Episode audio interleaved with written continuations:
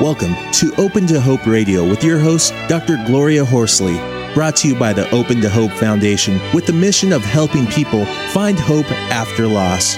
This show has been edited for your convenience. Now, Open to Hope Radio.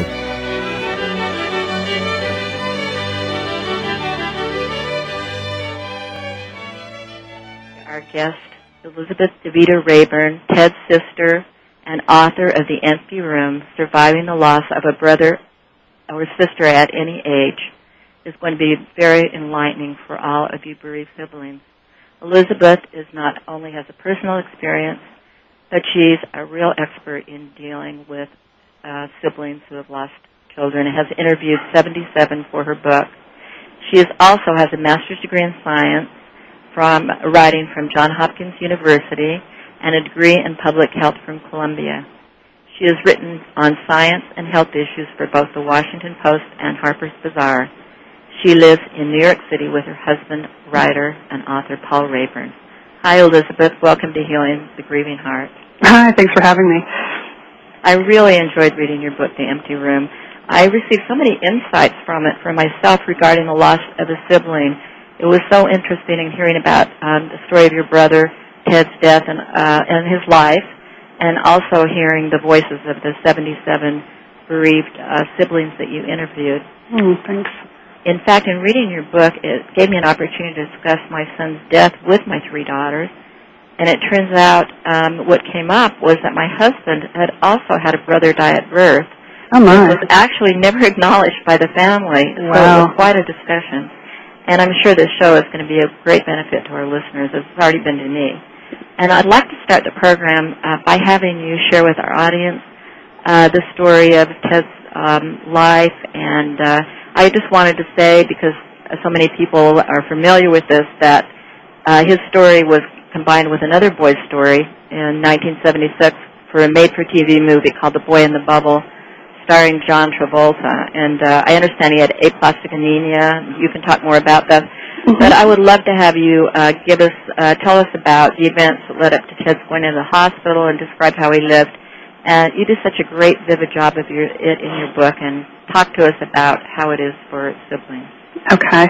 Um, well, it started. I was six. My brother was nine and a half, and it started with some bruises that he uh, just seemed to be acquiring. And I got. I don't remember it exactly. Part of the story is, is gleaned from my mother, but she tells me that we were sitting at the dinner table one night, and that she looked down at my brother's legs. This was September, and you could still wear shorts, and just commented, "Well, when you look at that, he has more bruises." And my father is an oncologist, so he works with blood diseases all the time. And he looked And down I at my understand he was head of the hospital there, at the oncology department. Uh, yeah, I- he eventually became director of the National Cancer Institute, um, which is in Bethesda, Maryland. At that time, he was head of a branch of oncology, I think. Um, but he was familiar with um, the bruises caused by blood diseases, which which tend to be a lot bigger. I describe them in the book as like spilled pots of paint under the skin um, than than what your garden variety bruises are. And he looked down at my brother's legs and knew. He didn't say anything at the time. Uh, he just said something like, like, maybe I'll just bring him into the hospital, you know, just just to check him out. And um, I think he brought him in after dinner. And I, I guess for the next morning they had a diagnosis, which was aplastic anemia. Um, it's a really rare disease. You're more likely to be struck by lightning than to get this disease. Um, and what happens is that the bone marrow, which is at the center of our bones and produces white blood cells and red blood cells, and you know all the things that help us function and, and fight off infection, has just stops functioning. Mm-hmm. And so uh, it often is sort of insidious and it's encroaches on you and by the time people are, are diagnosed they're often pretty far advanced um, and that was the case with my brother he had almost no immune system by the time he was diagnosed um, so and there was no treatment so the only thing they could do was to give him blood transfusions and uh, platelet transfusions and, and hope but they had him. hope at first that he might just uh, go and just recover from it, right? They had Well, no idea. Well, there's, there were some cases of people spontaneously recovering from the disease, so that was the hope.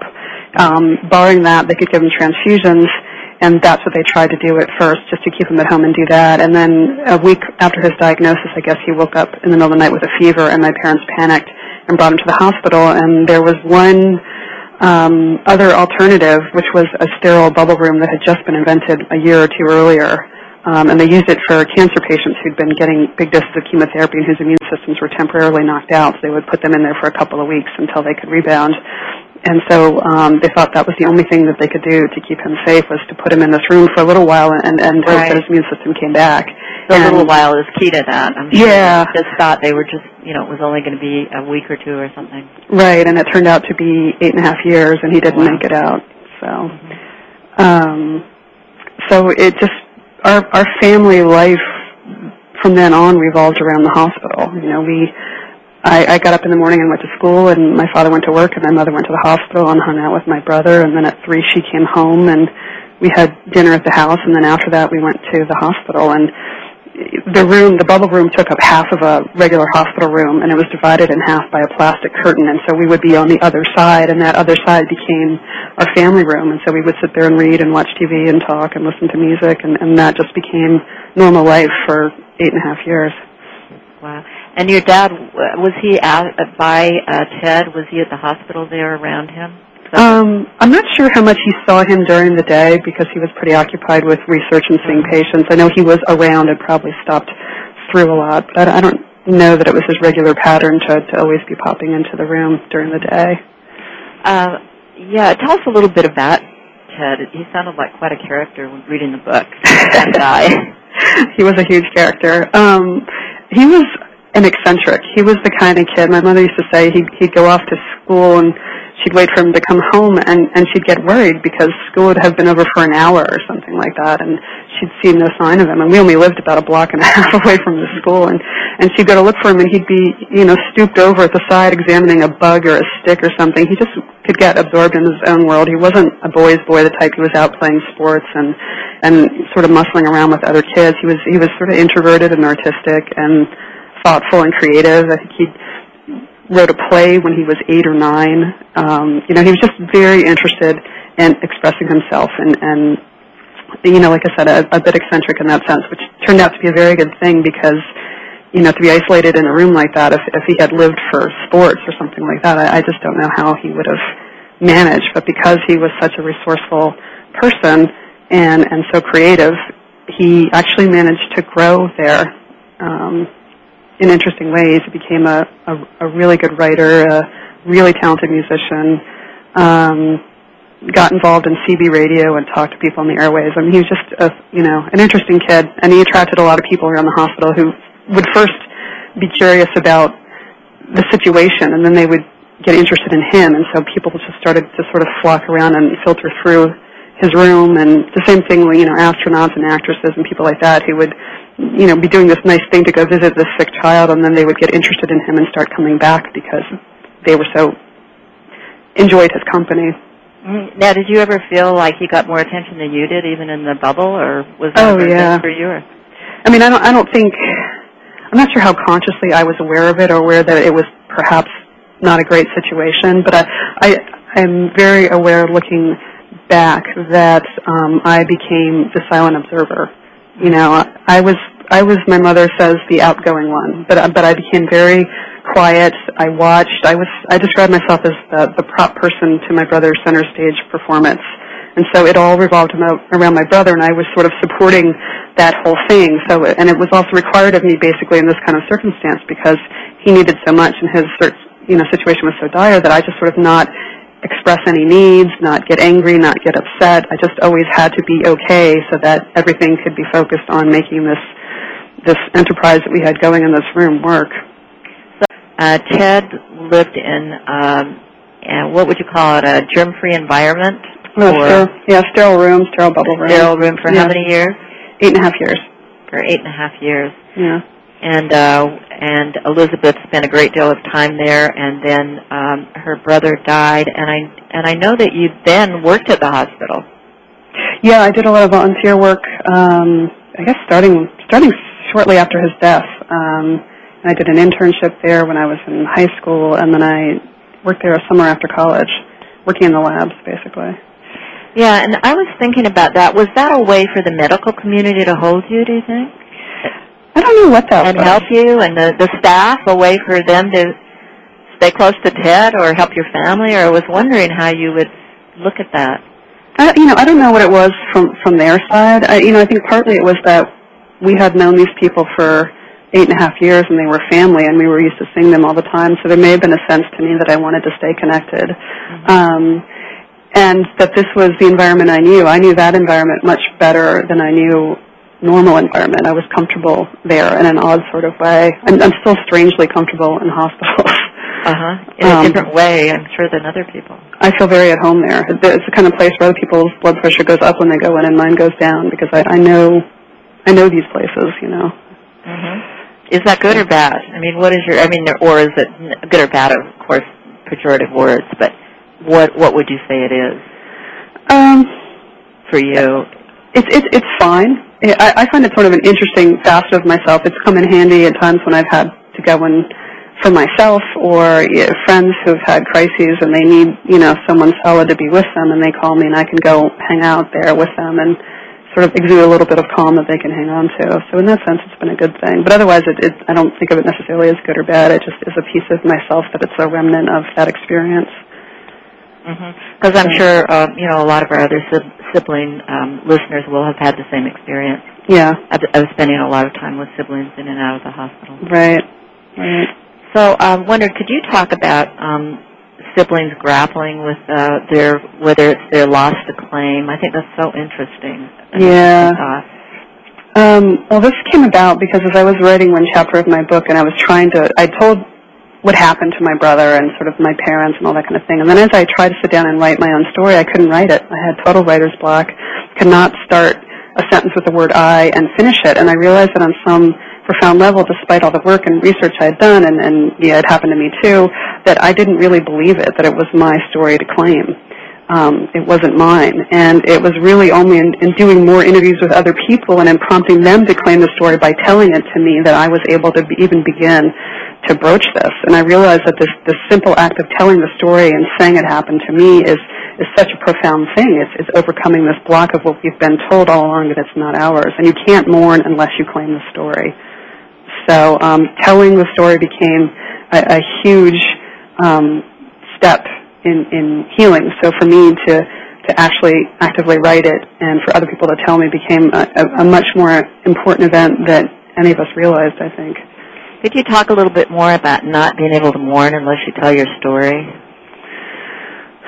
You know, um, I, I think you think you know the story and, and you walk around with it, but there is something specific to you looking at how it happened, you picking the significant events, you putting order to them and making sense of them, that that um, makes you inhabit your story differently. So I think just the act of doing that is a way of an active way of claiming a story that just walking around knowing that your brother died um, is not.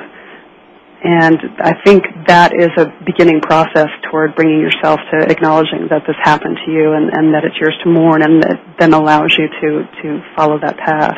Mm-hmm. Now, in your book, a woman named Laura tried to get information from her aging mother and finally realized that she'd have to deal with her sibling death, a relationship on her own because her mother, uh, all the other family members had died and her, her father and her mother would not give her that information. Right. And so she had to do it on her own. Right. And um, I, it was interesting to me how you talked with her and how she was able to to do that. Right. Uh, do you have any suggestions for people who can't get information on their sibling death or their um, story? Well, in her case, um, you know, she had nothing because she had only been one and a half when her sister died. She was her sister was hit by a car in front of their their home, and she had no memory of it.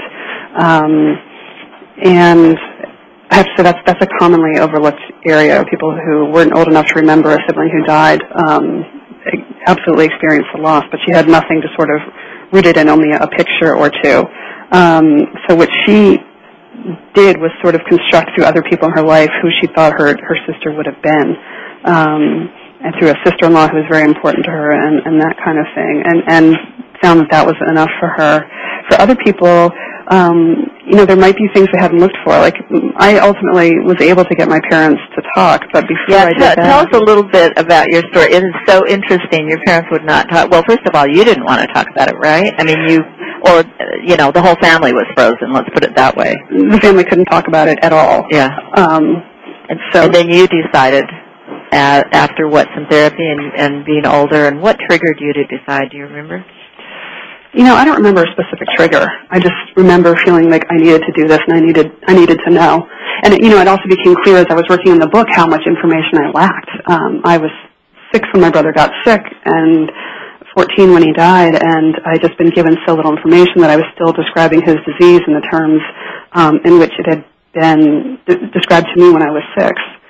So um, I first started actually by reading my brother's medical records, which my father offered to me um, I think in lieu of, of telling me. Now you, yeah, you you pursued them though. You pursued Yeah. your parents. I mean, he didn't just suddenly offer them. I, I love the story about. Wasn't it Thanksgiving? Was it ah, Thanksgiving or yeah. dinner where your mother jumped up from the table and started Oh, putting yeah. the dishes up seriously?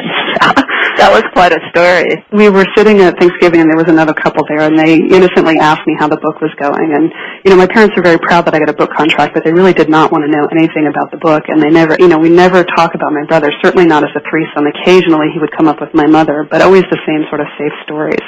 So I never got any new information. And so I was telling these people that I was having a difficult time because I had lost memory because I had so frozen and suppressed it and because I had been young and that it was difficult. And my father said, well, you know, I have all his records on microfiche. I don't know why I have them, but I got them and they're there if you want to read them.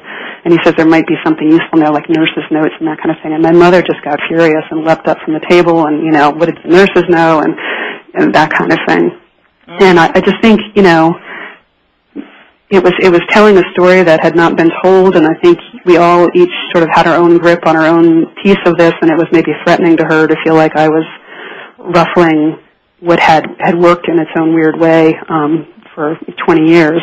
Right. Um, you know, I was uh, as a nurse and having worked in a hospital, I was very curious as to um, whether she might have been a little bit angry with your dad. You know, in just in terms of the medical community and the whole the whole situation, because who ever thought what happened would happen? Yeah, I mean, this this story is is not a story of a boy being taken to the hospital and put in, in a bubble for, you know, how many years was it? eight and a half. For eight and a half years. That's not the story. The story is a story of hope Mm-hmm. that something, you know, that we'll find something. Yeah, yeah.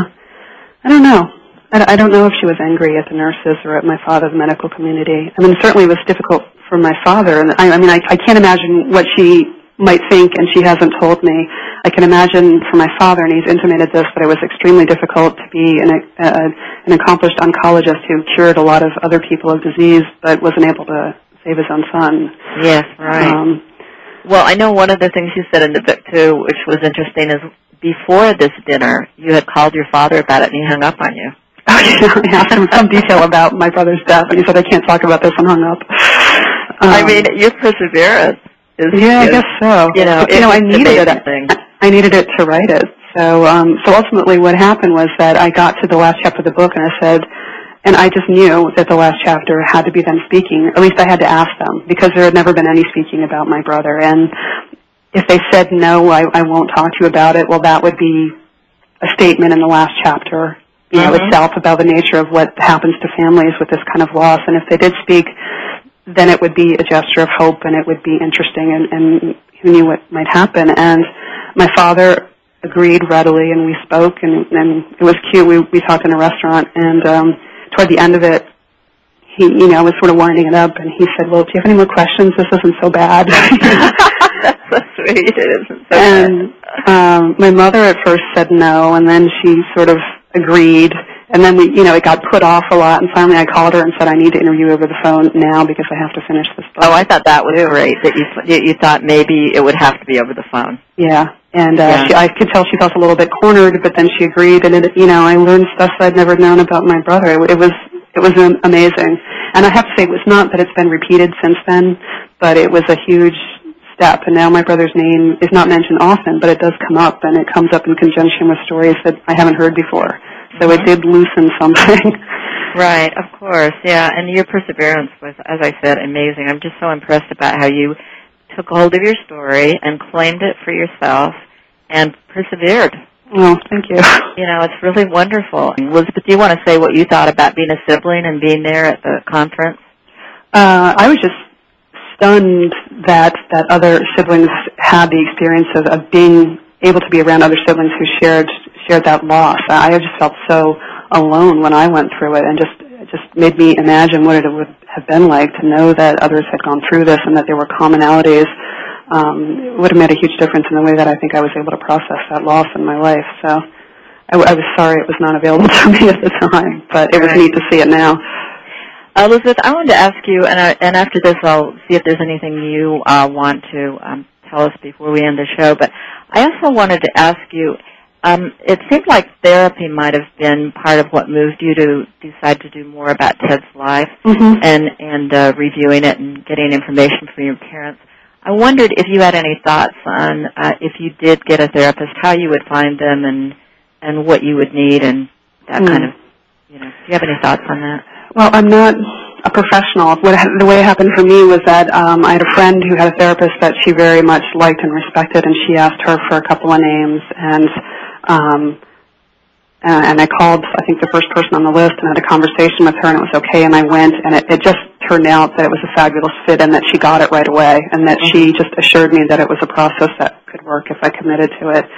I like Um, what you just said. A fabulous fit, mhm. and it was okay. And Right. and to our listeners, you do need to find that fit. Yeah. You do need to find somebody um, who can um, sit with bereaved people. Right, right. And not try and hurry you along. Um, and I I have talked to people who had bad experiences with therapists who didn't get the loss or, or told them things like they should be over it. And, um, you know, most people are, are pretty quick to, to see that as a sign that they need to move on and find another therapist. So, Right, exactly. it and can don't happen. be and don't be afraid to do it yeah, because exactly. it doesn't work. I mean, it's like hiring anyone else. Exactly. Um, also, um, I wanted to ask you: Would you recommend that people seek their medical records, and would you know how to go about it, or would you have any thoughts on that since you've worked in a hospital? Um, You know, the medical records of their siblings, records. Yeah. Hmm. You know, I don't know actually because my brothers were just handed to me. I'm not sure how someone might go about it. I, I was going to um, offer a few further suggestions uh, as far as people trying to find the information about what happened. Because actually, people who lost in childhood, the most common thing I heard from them as adults was, "To this day, I don't know what happened." So Mhm. you have to know what happened. Um, so medical records, if you can get hold of them, uh, newspaper accounts. Um, Good so place to go. yeah, and also other relatives or friends who were around at the time who may have felt that they were imposing or would have been to push their stories on them, but um, but but have a lot of memories of what happened and might be able to help. And I, I'm actually just now discovering some of those people who've read the book who've come forward and, and told me things that I never knew. So, um, you know, your, your information. Can And you know, you wouldn't have to write a book. You could be telling people you're doing a memoir if you're a writer for Yeah. yourself or a family Yeah. history. And writing is certainly a way to Right. acquire. Right. But honestly, I think you a lot of these people, if you just called them up and say, I, "I never understood what happened. I need to know. Can you help me?" You know, Mhm. my parents won't talk about it or can't talk about it, or they're they're no longer with us, or or whatever. But that you know, you may even find nurses and doctors who were there at the time. And Um, just don't be afraid to ask. Right. Don't be afraid to ask. Just go forward and do it because you need the information. hmm And uh, as I said, you're a wonderful example of pursuing pursuing your parents and uh, and letting them know that you're not doing it to blame. You're doing it because you need the information. I think that's the key thing. yeah. I need Yeah. the information. Yeah. Um, And once they understood that, they were very responsive, and even though it was difficult for them, they they really wanted to help. mhm. So. I, I noticed one thing that you said about I, I think about dads is your father immersed himself in your work and your mother immersed herself in you. Yeah, yeah. Which was difficult, especially at 14. You know, that's when you're trying to sort of get away from your parents. And Mhm. my mother had a, you know, I wa- I don't want to use the word death grip, but but she had a pre- pretty strong grip on me at that point. Because she probably was afraid that She was might lose you. afraid, and and she needed, you know, another child to invest herself in. She had spent every almost every waking minute, you know, focused on my brother, and suddenly he was gone. You know, her whole raison d'être had disappeared. Now, do you have um, any thoughts about your um, the the surviving sibling now? Do you think it's any easier if people have um, other siblings, or do you think it makes Mm. no difference? Or Not necessarily. Um, I've talked to people who have had, you know, other siblings, but they lost the person who was their best friend, and, and you just can't replace that. You know, they all siblings have different relationships with one another, um, and some people become closer to other siblings, and then that's a blessing for them. But other people um, not only don't get closer to other siblings, but they end up more estranged. So I think it, it really varies. Mhm. Um, there's there's I think a wanting that that you will get closer to other siblings, but I don't think that always transpires, much to many people's disappointment. One of the lovely things with Compassionate Friends, I think, is their sibling program, and um, they these teens are together. And I noticed uh, a few of them were um, the, the surviving sibling, and getting mm-hmm. together and talking about it um, mm-hmm. was was very palling around with these kids was great. Yeah. And emailing them and and connecting back and forth. Yeah. So you mentioned also uh, Grace Chris's book, mm-hmm. uh, Grace Christ, Healing Children's Grief, her mm-hmm. Sloan Kettering study. And one of the things for hope for our families is, uh, I think you mentioned it in terms of the fact that developmentally, um, mm-hmm. how you respond has something to do with developmentally. But um, Grace does say from her study that 85% of families return to the pre-death functioning. That was after the death of a father. Yeah. So um, families do go on in, yeah. in some ways. Yeah. yeah. Somehow we managed. Somehow we managed to move along. Yeah. Um, so, uh, uh, do you? Uh, what about grandparents? Do you have any thoughts about them, uh, or other uh, cousins, or anybody um, in the, that can help, or any comments about them regarding sibling loss? Um, I think if there are other, I mean, I, all those people are, are going through their unique loss as well, and they should be acknowledged, not not to just you know put them again on a step beyond siblings. I, I, I don't like this hierarchy of grief. I think everyone has a unique experience of the loss, so there's that. But if if there are other friends, family members who um, are wondering how they can support the sibling. Um, I think one thing is to support the parents because they're having a hard time functioning and, and um, helping them to acknowledge that they can't do everything for, for the other children, that, that they're not able to parent right then fully, and that's okay. And then to step in and, and be supportive for the other siblings, whether it's just hanging out with them and letting them know that they see them, letting them know that they know their experience is unique and, and, and they can't understand it, but if they want to talk about it, that they are happy to listen. Um, so I think that can make a big difference. And the fact is, parents are just, you know, every, you, grief is such an overwhelming experience for each individual. And so for someone to be in the midst of that and then, you know, expected to be a fully present parent for other children who are needy, I think is just above and beyond. You just, you can't do it. So the thing is that, that the people around these people need to step in and help these families. Yeah, and I also think that we need to think in terms of um, mother and father or stepfather or whatever rather than parents as mm-hmm. a unit. Mm-hmm. Because yeah. they are up and down and grieving differently. Yeah, so very much they, so. Yeah, the expectations. There are a huge number of expectations on everyone. The kids yeah. have to go back to school, you know, everything yeah. has to happen. Yeah. Well, you know, it's time for us to close our show and um before I close, Elizabeth, I wanted to say how impressed I am with your courage and your journey in healing. It's really wonderful. And I hope everyone will pick up this book and, and tell other people about it because it is a wonderful journey. And I'd also um, like to thank your parents, Dr. and Mrs. DeVita, for giving other parents the message that it's never too late to tell their story.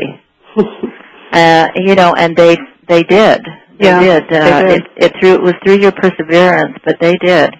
And uh, that's a, a wonderful example to people. If you've held your story, and or if your siblings who want to know, um, hey, uh, get the book and take Elizabeth's example. Uh, uh, do it because it's really a wonderful thing. And you're a real voice of hope for all of those bereaved siblings who seek information and understanding. Oh, and you. I really appreciate you being on the show today. It was a pleasure to be here. Thanks for having me. Thank you.